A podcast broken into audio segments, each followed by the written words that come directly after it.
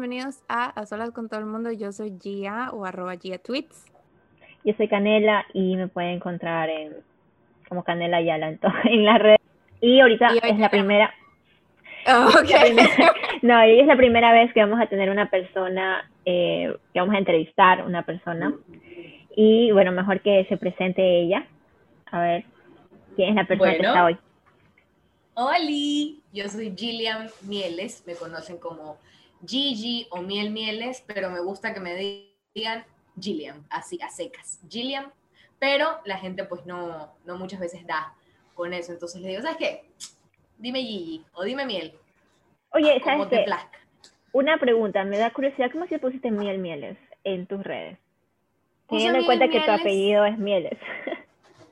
Puse Miel porque Instagram, yo ya había tenido varios Instagrams que se me habían olvidado la contraseña y dije esto no funciona, y ya con este último dije vamos a probar un usuario, y el usuario era muy aburrido, el típico era Gillian99 porque ese fue el año en el que nací, Gillian esto, Gillian05, y ya habían otras Gillians y dije, ¿de verdad? Ajá, sí, habían full Gillians en Instagram y los usuarios estaban repletos y dije qué aburrido, y luego pensándole dije con mi apellido tal vez, Mieles Pincay, Mieles. Y me acordé que en la escuela yo tenía un profesor, yo no sé, Canela, ¿tú estuviste en el Arco Iris, no? Sí, ella también, por si acaso Gia se graduó en el Arco Iris. Mr. Gabriel, no sé si se acuerdan. Sí. Entonces, ya. El inglés. Él tenía algo que siempre me agarraba los cachetes y me decía, Gigi Honey, por Mieles. Por Miel, that's cute. Por Mieles. Gigi Honey, me agarraba los copias, tenía más cachetes, Gigi Honey. Entonces dije, Miel.Mieles, es mi apellido, solo que un poquito abreviado. Quería hacerte como que algunas preguntas sobre lo que tú haces, he visto que estás creciendo full últimamente. De todo lo que has hecho en las redes sociales, porque has crecido full, te lo juro. Te veo ahorita con este chico, Víctor Arau, que sé que él hacía cosas con Efraín, y cuando pasó lo de Efraín, empecé a ver más de lo que él hace. Y ahorita veo que también apareces en su página, me parece súper chévere. Sí, la verdad es que me atrevo a decir con muchísima delicadeza y mucho respeto que yo sí podría decir que un sueño que en algún momento yo tuve fue trabajar con Efraín, porque yo amo su contenido, amo todas las cosas que él hizo, desde lo artístico hasta lo espiritual, desde el ámbito espiritual y desde el ámbito de comunicación. Eran muchas cosas que yo decía, este hombre lo tiene todo, wow, de verdad, como el poder y el don que tienen para llegar a las personas. Y lastimosamente pasó lo que pasó, y muchas personas como yo nos quedamos con el sueño y con el gusto de poder trabajar con él. Y para mí es una bendición que, no sé, así pasan las cosas en la vida, de la noche a la mañana, pues Alex Vizuete, que trabajaba mucho con Efraín, en equipo, en pool, por la productora, me hayan contactado a mí, para decir, queremos trabajar contigo para contenido de Facebook desde la página de Frame. Y yo decía, wow. Y las cosas tan lindas que ellos me han dicho también a mí, Víctor y Alex se han encargado de enseñarme muchísimas cosas desde que ellos yo les digo que ellos me acogieron, o sea, me agarraron en sus brazos. Y se han portado muy bien conmigo. Y la verdad es que trabajar con ellos también era un sueño y es un logro para mí. Yo digo, puchica, estoy al lado de estos dos grandes que siempre toda la vida he admirado, y me doy cuenta de que ellos me tratan como una más, no me hacen sentir inferior, hacen validar mis ideas, respetan lo que yo digo, de verdad, son grandes seres humanos y me hubiese encantado poder haber trabajado también con Efraín, que estoy segurísima, y por lo que ellos me cuentan también, hubiese sido todo un amor de persona, como lo era él. Ser parte definitivamente de este grupo tan bonito, que muy aparte de lo profesional, te digo, han sido personas que me han tratado con muchísimo amor, me han hecho sentir muy cómoda en un grupo de amistad muy bonito, no me siento como, la recién llegada, vean ustedes qué hacen con esto. Como al principio creí que me iba a sentir, porque dije, ay, pero es que esto, o sea, Alex, yo soy Víctor Arau, qué chucha, qué hago yo aquí, yo soy un moco, qué hago aquí pegada yo.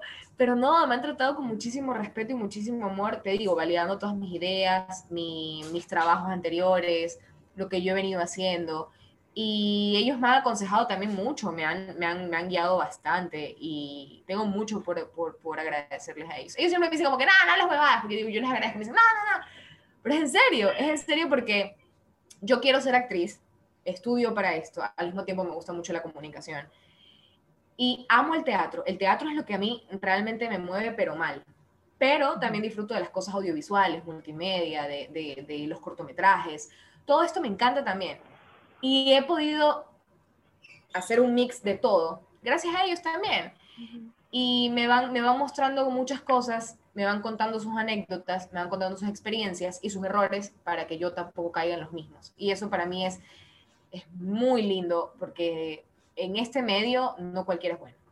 Oh, bueno, yo tengo una pregunta, y es ¿cómo empezaste? O sea, ¿cuál es tu historia cuando empezaste en TikTok? O sea, ¿qué fue? ¿Cómo empezó? ¿Cómo descubriste el app y todo eso? Porque ahí es donde yo te conocí. Ok, yo TikTok hago desde el 2018 más o menos, el año en el que yo empecé a hacer Instagram. Empecé primero en Instagram y luego apareció TikTok, porque TikTok fue como que se fusionó de Musical.ly. Entonces pasó a ser TikTok, y yo ya tenía la cuenta. Entonces dije como que, bueno, pues juguemos. Y a mí me encanta jugar, me encanta hacer audios, me encanta todo eso. Lo vi como un hobby, ya como que dije, como todos. Nunca dio nada, porque, al principio sí dio. Yo conté como 2 historias mías en TikTok, como que con acentos, y eso a la gente le encantó, o sea, pum, reventó. Y yo dije, TikTok es loco, esta cosa ya fue. Y como nadie veía TikTok, dije, chévere. Ya con el tiempo y los meses, yo seguí haciendo TikTok, y recién en pandemia, recién en la cuarentena, pegaron los, o sea, imagínate, desde el 2018 al 2020 recién pegaron los TikToks, y la gente comenzó a aceptarlos más por la cuestión pandemia. Y ahí un día yo siempre subía videos, y un día un video, pum, viral, y al otro día puse otro video, pum, más viral todavía. Yo decía, ¿qué es esto? ¿Qué es esto? ¿Qué es esto? Qué miedo. Me llegaban de la nada de 1,000 seguidores que tenía, llegué a tener 500,000. Wow. En menos de 2 meses. 500,000 seguidores. Yo dije, ¿qué es esto?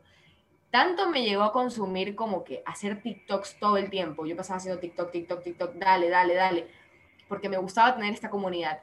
Pero cuando tú haces muchos videos y cuando son virales algunos, TikTok como que te pone el ojo en ti y dices, a ver, ¿quién es esta man que está haciendo videos, que está compartiendo? Puede infringir la ley, puede infringir políticas de privacidad, puede hacer cosas malas, y por todo te bloquean, por todo. Entonces yo subía cosas que, no sé, subí un video y apareció una tanga en mi mano, bloqueada. Subí un video con una canción que decía, no sé, quiero trago hasta el amanecer, bloqueada. Todo el mundo en TikTok subía 1,001, perdón la palabra, pendejadas, que si en sostén, que si agarrándose con el novio, y yo subía literal audios cojudos, chistosísimos, donde decía, no sé, malas palabras, pero de otros acentos, de colombianos o argentinos o cosas así, porque eran audios de otras personas, y me censuraban a mí, y me lo quitaban a mí, y yo ya llegué al punto en el que TikTok me dijo, la última, o te cerramos para siempre la cuenta. Y en Carnaval, en febrero, yo subí un audio con una amiga que decía, quiero ponerme peda, creo que era, quiero ponerme hasta el tope, quiero emborracharme, quiero dar lástima, algo así decía el TikTok. Y lo subimos por Carnaval. Me levanto el día siguiente y por Instagram me ponen las chicas, o sea, chicas que porque a mí me siguen más mujeres, me dicen, no, Gillian, te quitaron la cuenta, parece que ya no estás. Y yo dije, otra vez me bloquearon. Cuando veo, definitivamente me la quitaron. Perdí todo. La perdí, así. Me quedé. Nunca más. Pero ¿y qué sentiste? Porque creo que es cuando te siguen muchas personas, de cierta forma tú sientes como esa presión, como tú decías, de querer hacer siempre videos, y de repente te quitan todo eso. Muy desmotivada, porque yo decía, porque me decían que denunciaban mis videos. Yo decía, ¿quién denuncia mis videos? Si yo no subo nada malo. Y me sentí muy mal, sentí mucha impotencia, me llené de coraje, porque eran videos a los que yo les metí mucho empeño y mucha dedicación. La gente dirá, pero si TikTok es una pendeja. No, o sea, hacer TikTok sí es jodido, no es la gran cosa. Entonces, me acuerdo que me acosté en el mueble, me puse a llorar, y cuando levanto la cabeza, mi mamá me estaba mirando con una cara, ¿qué mierda estás haciendo? Y yo dije, es que me quitaron mi cuenta. Y es que tú no me entiendes. No, Gillian, sí te entiendo. Yo sé que esto esfuerzo, yo sé que es tú, pero seguidores, lastimosamente, van y vienen. Tú haces algo mañana que a ellos no les gustó y los perdiste. No te puedes aferrar a gente que no conoces, gente que no te conoce, que te quiere simplemente porque hoy los hiciste reír, pero mañana los haces enojar y te odiaron por el resto de sus vidas y se pelean contigo. Y no está mal tampoco, me dice, que le des amor y le des respeto a esas personas que han dado por tu talento, que han hecho que tú crezcas, pero así tu talento sigue aquí. Te quitaron una página, pero no te han quitado tu talento, no te han quitado el don que Dios te dio.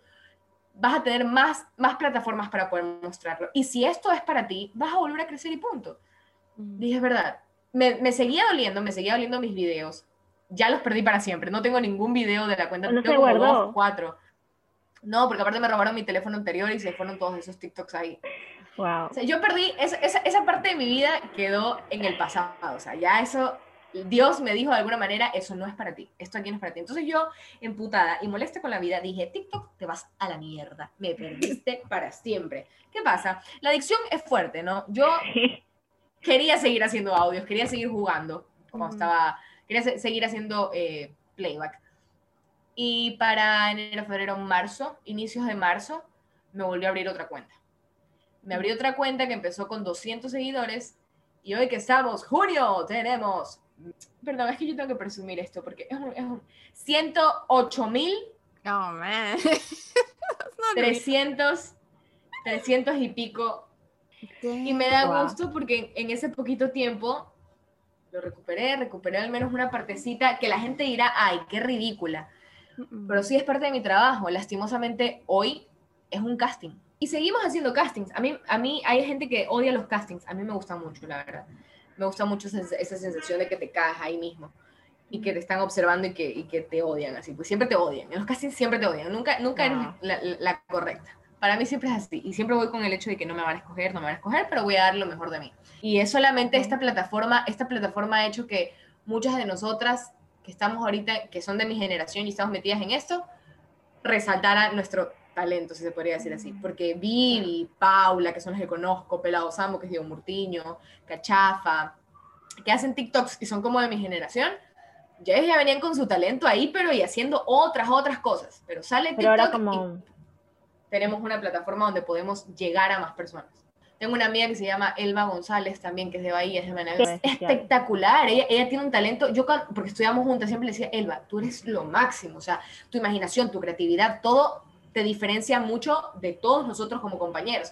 Y me decía, sí, pero no, que no sé qué, y yo quería que hiciera videos, y un día los empezó a hacer, obviamente no fue por mí, ni porque yo le haya dicho, simplemente ella lo decidió, lo cual me parece la mejor decisión de su vida, y todo el mundo la ama. La ama porque... eso es lo que ella es, una estrella. Y así, todas mis amiguitas TikTokers, Paola, Viviana, Elba, Pelado, Cachafa, Alex Vizuete, todos los amo. Los tengo que buscar. Yo creo que solo te he visto a ti. Ya, ok. Podemos hacer ese juego. ¿Ya? Ok. ¿Quién va a empezar? Tú. Voy a decir 3, ¿no? Y ahí tienen que decir cuál es falso. A ver. Ya, yo aprendí a andar en bici a los 7 años y nunca me caí, nunca, hasta que cumplí 20. Esa es una. 2, una vez cuando tenía 11 años en la escuela, la profesora dijo para inyectar una paloma con formol y me dio la inyección a mí de 11 años, inyecté a la paloma y luego sin querer me inyecté a mí. Y 3, adopté un sapo de mascota y le puse Sally. ¿Cuál es mentira? Ay, tienes cara que sí adoptaste, así que lo de la paloma es falso. ¿Tú qué dices, Gia? Yo en cambio pienso que no te... Es que ella es bien rara. Yo pienso que en cambio no te has caído de la bicicleta, eso que te dice mentira, pero el resto sí. Ya. Ahora, ¿cuál es la mentira? El sapo. Le tengo fobia a los sapos. ¡Ay, sí, es cierto! A ver, Gillian. Cuando tenía 7 años...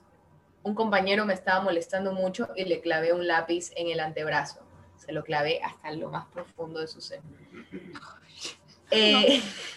Me fascinan con locura comer camarones. O sea, es una adicción maldita. Los camarones es una de las cosas que más me gustan en la vida. Y la otra es que uno de mis primeros besos en la vida fue con una niña y tenía como y tenía como 6 años, se podría decir así, y me besé con esta niña. Hoy por hoy me gustan mucho los hombres, pero yo creo que experimenté muy temprano. Muy joven. ¿Cuál de todas es mentira? Yo digo que la del camarón es mentira. ¿Por qué? Sí, yo diría que la del camarón. Ya, sí, es mentira. ¡Ay, quedé como una zorra con llena de violencia! O sea, es que, ¿sabes qué? Sí tiene cara de que esas cosas te pueden estar pasando.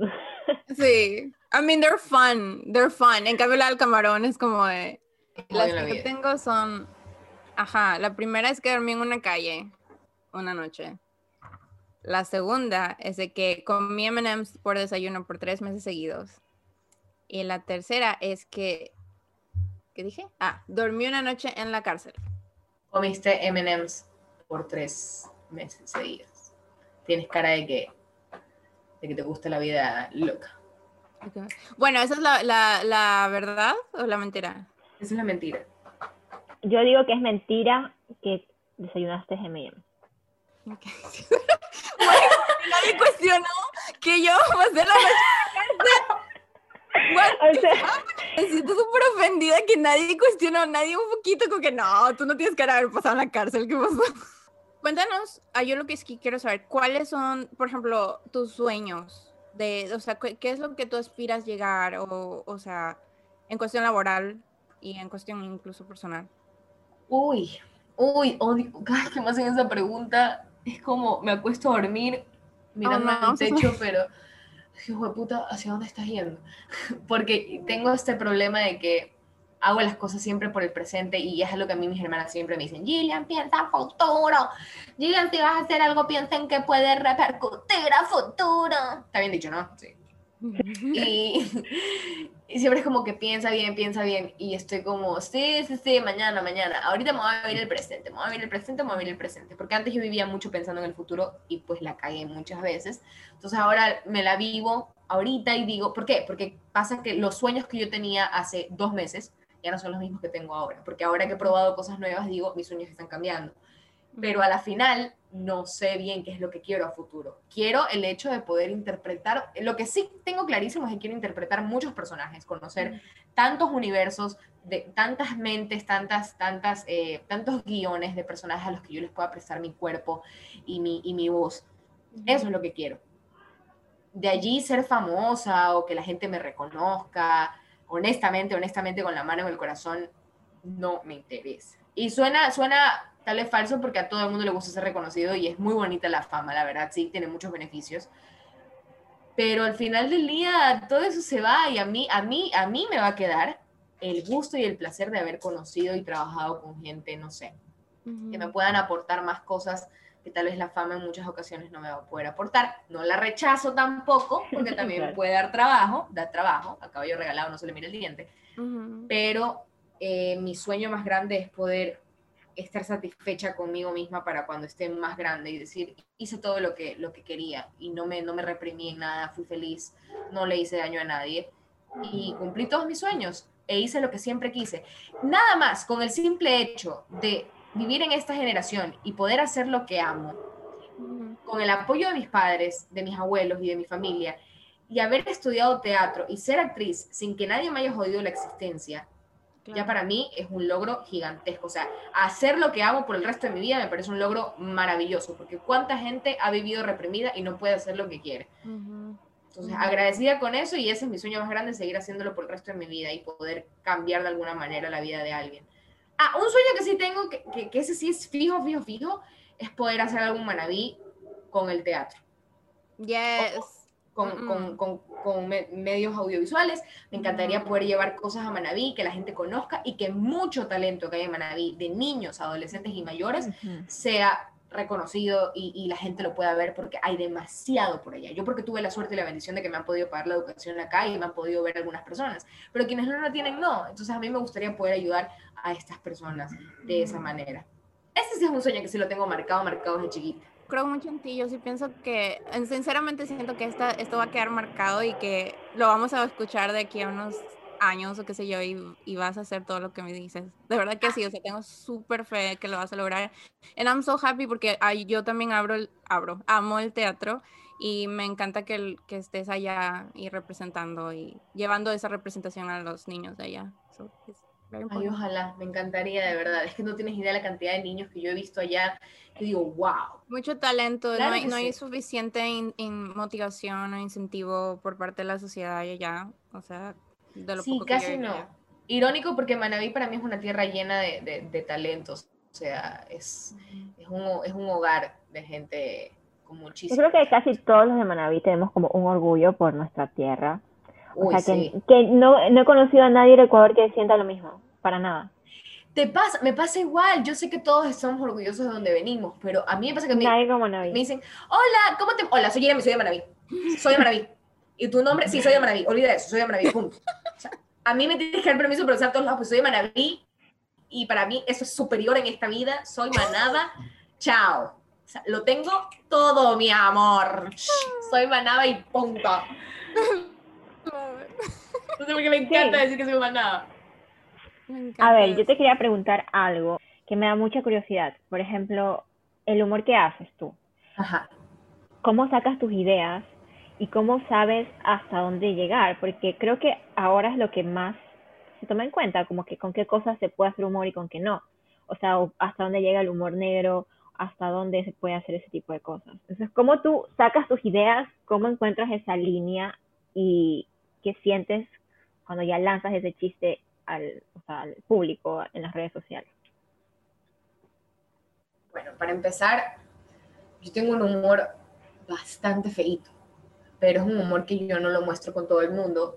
Siempre lo he mostrado con mis hermanas, con mi familia, porque sé que no me van a juzgar, o sea, sé que no me van a decir nada. Pero por dentro, y a veces hay chistes que sí me tengo que quedar en mi cabeza porque digo, no, voy a lastimar muchísimo con esto. Yo me estoy cagando de risa, pero voy a lastimar mucho. Y eso está cool, reírte y burlarte de todo, porque la vida es un chiste. Si no te burlas tú mismo de la vida, entonces la vida se va a burlar de ti durísimo. Pero también está este pequeño grado de empatía, de ser conscientes y ser seres humanos, de decir, ok, me puedo caer de risa, pero hasta esto por mi lado empático y como ser humano, antes de ser comediante, entre comillas, o artista, puede lastimar. Entonces hay que ser como un poquito cuidadosos con esas cosas. Yo no estoy de acuerdo con muchas cosas que ahora se hacen, que te tiraste un pedo, puta, estás ofendiendo la nariz del que está al lado, lo estás ofendiendo. Me disculpa, pero lo estás ofendiendo. Es como que, puta, relájate un chin, vamos a calmarnos y a disfrutarnos un poquito más de eso, porque antes no pasaba. Yo sé que ahora tenemos la posibilidad de arreglar muchas cosas y de hacer muchas cagadas, de solucionar muchas cagadas y arreglarlas de las generaciones pasadas. Pero hay cosas que uno puede conservar. Hay muchos chistes y muchas maneras de ver la vida que uno puede conservar de estas personas, porque ellos nos han enseñado también y han traído a la historia muchas cosas que nosotros no podemos estar cancelando todo el tiempo, porque sería cancelar la historia, cancelar también la lucha que hemos tenido. Y es como, hay que irnos adaptando a poquito. Esto no es un golpe de un solo de vamos a cambiar esto y lo otro, sino de a poquito uno va transformando la situación y buscando la manera de que todos salgamos ganando. ¿Cómo se me ocurren a mí las ideas en mi vida cotidiana? Lo que me pasa es lo que yo monto en Instagram. Si fui a la tienda y me pasó algo muy curioso con la señora de la tienda, digo, esto nos pasa a todos, ¿no? Como que no se sabe nunca bien cuál es el sueldo, o das tu número de teléfono y te lo dicen de la misma manera, pero en distintos dígitos, y tú dices, ¿qué? Puta, si no era mi número, ¿qué cuentas? Espérate, no. Todas esas cosas, yo digo, nos pasan a todos, y eso es chistoso, pero como lo vemos tan cotidiano, y como lo vemos tanto el día a día, porque no le vemos la sazón a las cosas, no nos da risa. Pero luego si te detienes un chance y dices, esto da risa porque es estúpido que esto nos pase. Que si los cachos, que si tu amiga se metió con tu ex, que si tu amiga se vaciló en la acá, que si tu amiga y tú tienen códigos al momento de hablar, que si tus amigos ni sé qué, que la que es más borracha en la chupa, todas esas cosas que uno no se da cuenta. Pero cuando ya alguien más lo hace, tú dices, sí, me pasó, y lo compartes. Entonces, te ríes. Y me da gusto que si tú no te puedes reír desde tu iniciativa, te puedas reír conmigo, que yo te haya hecho ver eso y decir, tú no lo viste, pero nos vamos a reír. La cuestión aquí es reírnos. Ese es mi propósito siempre, que nos riamos y que la pasemos súper bien. Malas vibras, pa' fuera, porque la vida es corta, mi ñaño.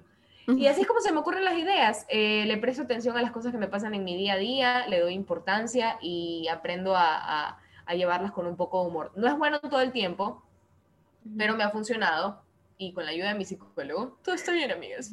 Todo está muy bien, todo está bien. Eso es lo bueno, el psicólogo siempre. Está con la sonrisa, lo que sea que subes, es bien, y es porque es relatable, o sea, porque a alguien le ha pasado tal cosa.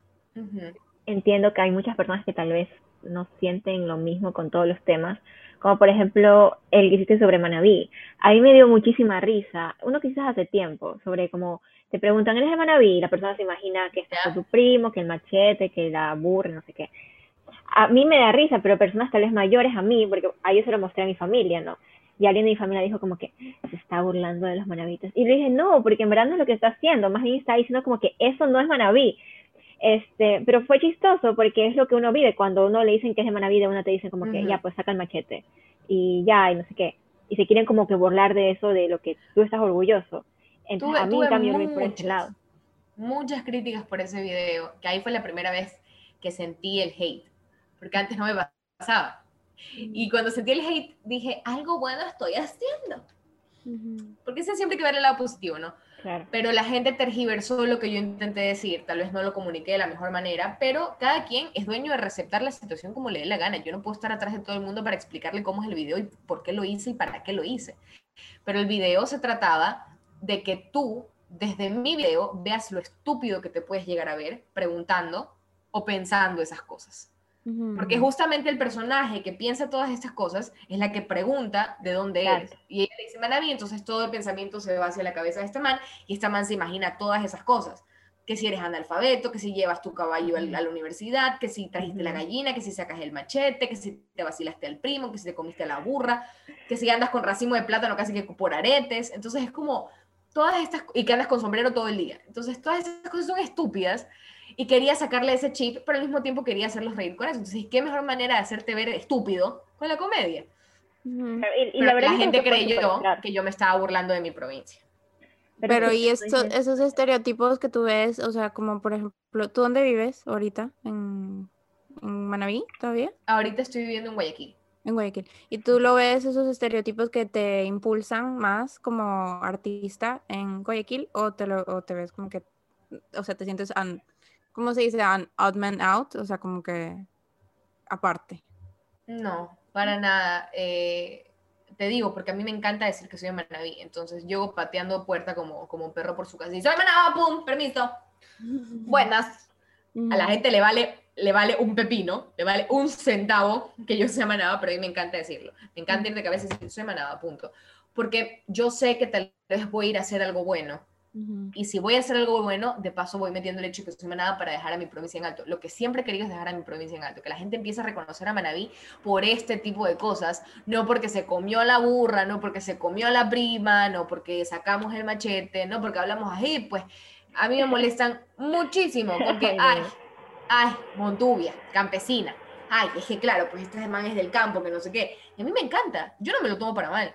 Soy del campo, claro que soy del campo. Yo soy de Santa Ana, Manabí. Santa Ana es campo, Santa Ana es montaña, campo. Mi familia, casi toda mi familia es de Sasay. Sasay es un sector de Santa Ana, o sea, soy de Santa Ana de Vuelta Larga y yo vivo con tanto orgullo decir eso de la avenida Luis Alberto Aguilar, porque puro campo, cascada, caballo, vaca, ternero, montañas, plantas, eso soy yo.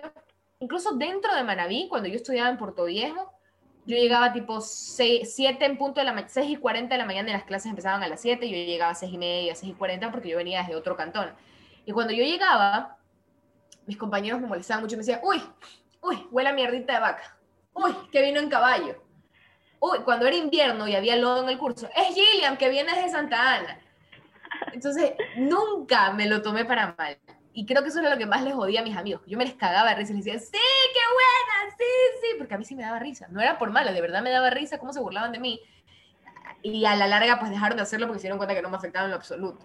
Pero dentro de Manabí también existe ese tipo de comentarios. Te quería preguntar, ¿desde qué edad supiste que querías hacer lo que haces?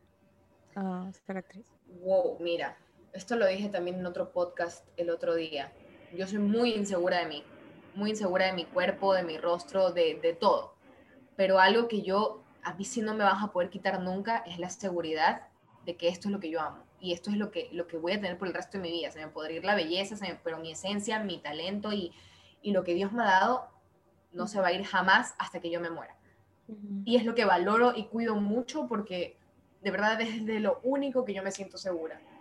Y desde que tengo uso de razón, desde que tengo memoria, me recuerdo, creo que mi primer recuerdo en toda mi vida es yo imitando a Pedro el Escamoso en la terraza de la casa de mi bisabuela con un corte de hongo a mis 3 años, y recuerdo a mi papá enfrente mío con una de esas cámaras gigantescas que antes se ponían aquí en el hombro, no recuerdo cómo se llamaban, grabándome diciendo ustedes, y todas mis tías aplaudiéndome, y yo pirulín, ping pong, la única camiseta, me encantaba, y a mí me dicen pirulina en mi casa, en mi familia, porque es pirulín, ping pong, pirulina, y desde ese momento, chiquitita, ver a toda esa gente aplaudirme, ver la cámara, ver la atención, y hacerlos felices, me llenó.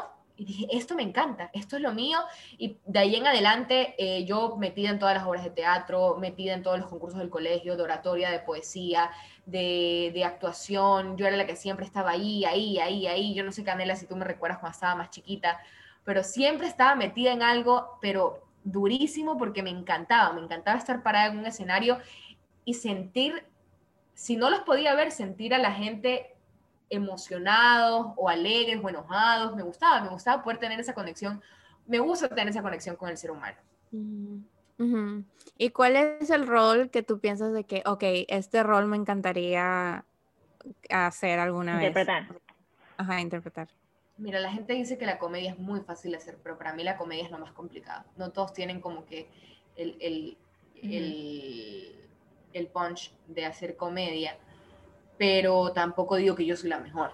O sea, de ley tengo mis falencias y allí durísimas que tengo que corregir, pero me encanta hacer comedia. Comedia es de las cosas que más me mueven a mí, porque ya para mí es un poquito inevitable. Pero ¿qué pasa? Que ser actor también es estar en la versatilidad de poder cambiar los roles y poder interpretar lo que puedas interpretar. Y me gustaría mucho hacer drama.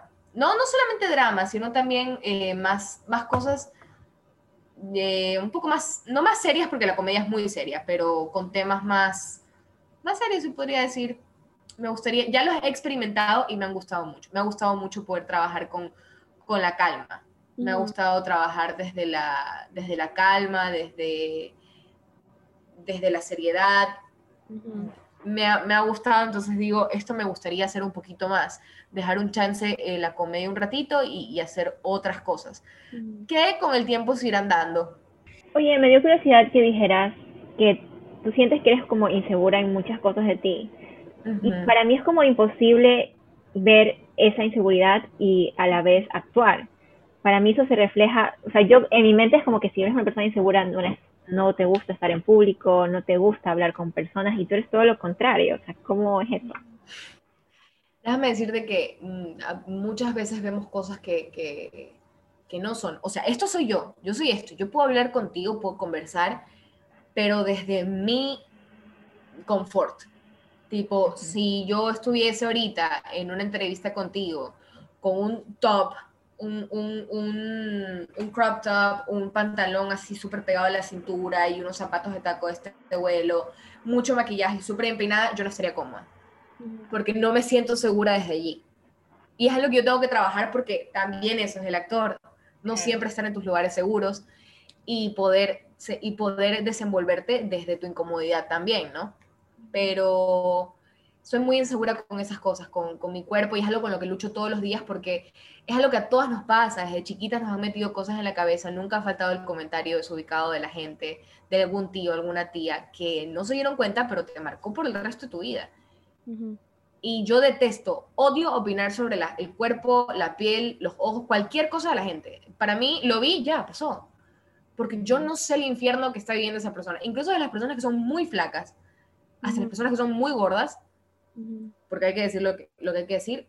Tú no sabes lo que están viviendo por dentro. Por eso yo no te puedo decir, estás súper flaca, me encanta, porque yo no sé lo que tú estás haciendo para estar así de flaca, y no sé si en realidad tú por dentro o estás haciendo muchas cosas para estar así de flaca y estoy incentivándote a que hagas cosas malas con tu cuerpo, o te hago sentir peor porque tú lo que quieres es engordar un poco más. O Entonces nunca sabes porque nunca estamos satisfechos con nosotros mismos. Entonces mejor ese tema no te metas. ¿Para qué joderle la vida a otra persona simplemente porque a ti te encanta ver el mundo arder? O sea, no jodas y ya. Entonces te digo, yo soy muy insegura en ese aspecto y puedo conversar y soy muy, muy abierta y todo, pero soy muy, muy íntima con mi vida personal. Uh-huh. Con mis emociones, mis sentimientos y con todo eso, yo no te lo muestro nunca, ni por redes, ni por ningún lado. Pero eso lo estoy diciendo ahorita.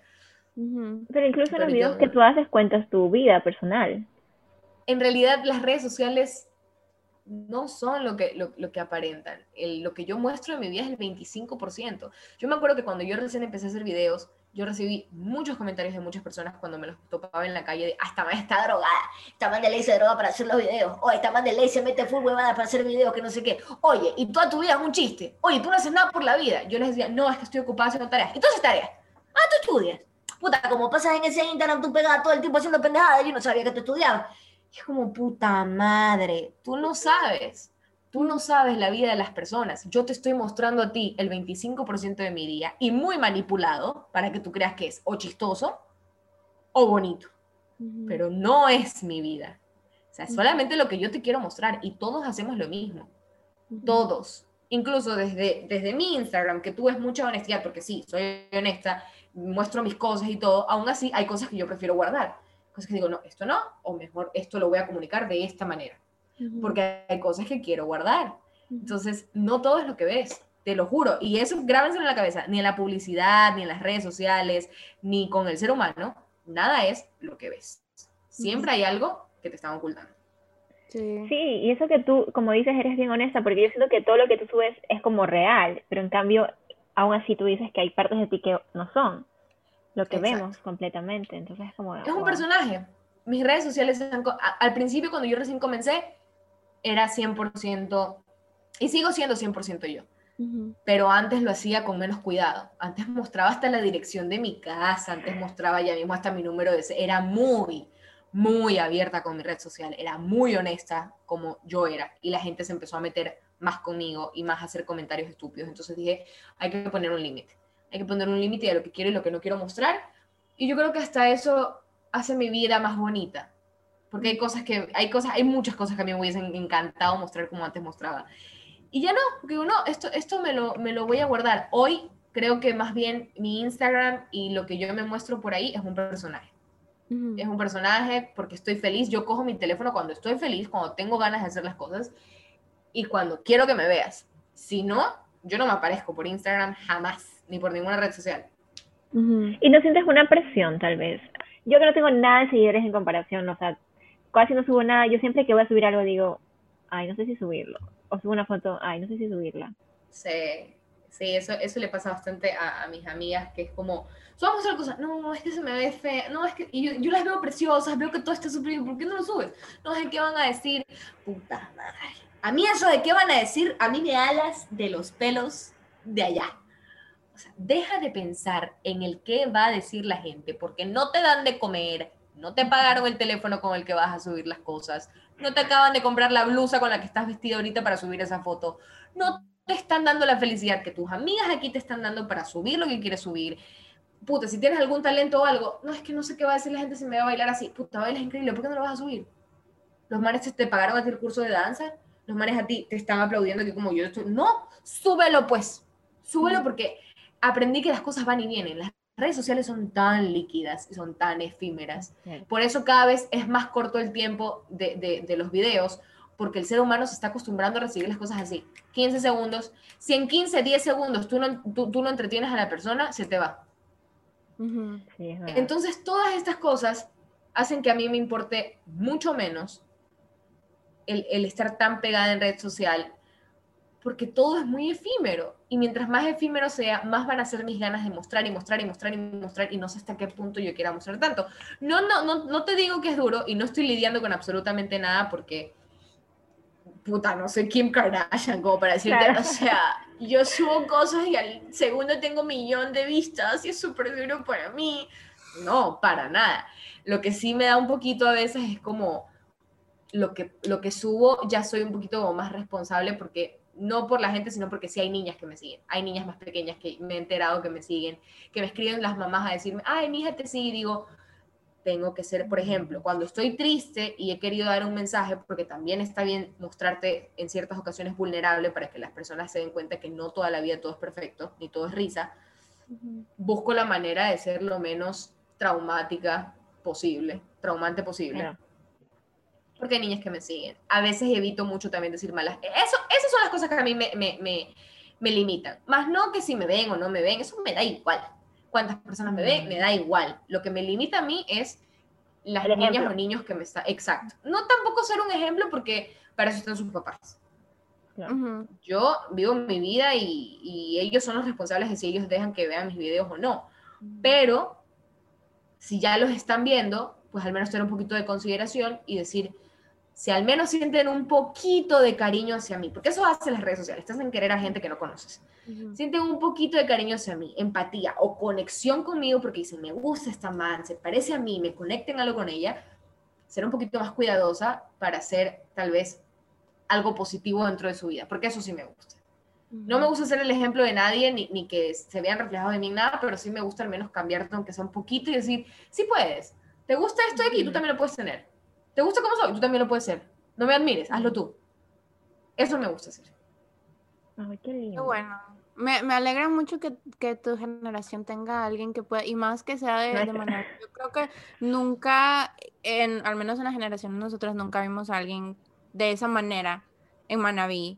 Y es más, yo creo que desde la posición en la que yo estaba, yo veía que la única manera de prosperar en las artes era yéndote de por sí me fui, o sea, cosas de Estados Unidos, de Portoviejo, y me alegra que te tengan y que vean que es posible, que tú seas tan orgullosa de ser donde eres y no te quieras alejar de quién eres o de dónde viniste, sino más bien quieras llevar lo que eres allá, para que haya más personas que se inspiren.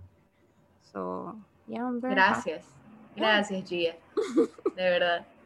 No, yo estaba súper emocionada de conocerte, de verdad, Canela te lo puede decir, no me deja mentir, porque yo llevo siguiéndote hace un rato. O sea, y yo, o sea, se lo mostré a mi papá y a todo el mundo, y me encanta eso, porque me gusta apoyar mucho a las personas de mi país, o sea, estando lejos también. Yo veo que no hay representación en ningún lugar. Cada que voy a algún lado, yo digo que soy de Ecuador, la gente no sabe ni dónde es eso. Y, o sea, imagínate. ¡Qué triste! Uh-huh. Exacto. Sí, yo creo que justamente porque somos de Manabí, aquí nosotras tres, podemos decir, ay, sí, te conozco porque la escuela, por tu ñaña, por tu hermana, que no sé qué. Y eso también me encanta, porque en Manabí todos nos conocemos, todos somos del mismo. Sí, es loco, es demasiado loco. Todos en Manabí es el mismo árbol genealógico con distintas ramas, eso es todo. Sí, sí, es cierto. Gracias de verdad por estar aquí. I'm so happy que nos diste la oportunidad de entrevistarte. Queríamos conocer mucho de ti y como te digo, nosotros creemos mucho en ti y te vamos a apoyar y sabemos que todos quienes nos están escuchando ahorita están súper emocionados. Es que ya me imagino a mi papá todo entusiasmado de que no puedo creer todo lo que nos contó, porque sí, o sea, trust me, we're so proud, y más la gente que vivimos lejos y ver personas como tú luchando por su sueño donde nosotros quisimos quedarnos es realmente hermoso. So, ay, sí. No, me vas a hacer llorar. That's my specialty. Yo hago a todo el mundo llorar, yo me hago yo llorar. Nada, pero muchas gracias de verdad. No saben para mí lo importante y especial que es que a mí me den un espacio para poder hablar, porque yo hablo hasta por la nalga, pero me da muchísima felicidad que me puedan dar este espacio, y aún con mis imprudencias, mi hablar todo mocho, les agradezco que me hayan tomado en cuenta, y ustedes también, que esto siga creciendo, porque está buenísimo, o sea, que tengan esta voz y este espacio para ustedes, está espectacular, ya quisiera yo poder tener uno, luego me enseñan a hacer, ¿ok? Sí, obviamente. Sí, no, gracias a ti, la verdad, es que ha sido, nosotras como te decimos, ha sido algo, no sé, ha crecido de a poco y hemos puesto como nuestras inseguridades a un lado para estar aquí, y como que ver cómo tú lo haces también ha sido como inspiración para nosotras. No sabes lo feliz que eso me hace y espero que así sea, de verdad, de verdad, de verdad, espero poder llegarle a alguien con este podcast. Yo voy a dale que sí. Sí. Gracias. Bueno, gracias a todos ustedes por estar aquí. Mucho, nos vemos, bye, gracias, bye.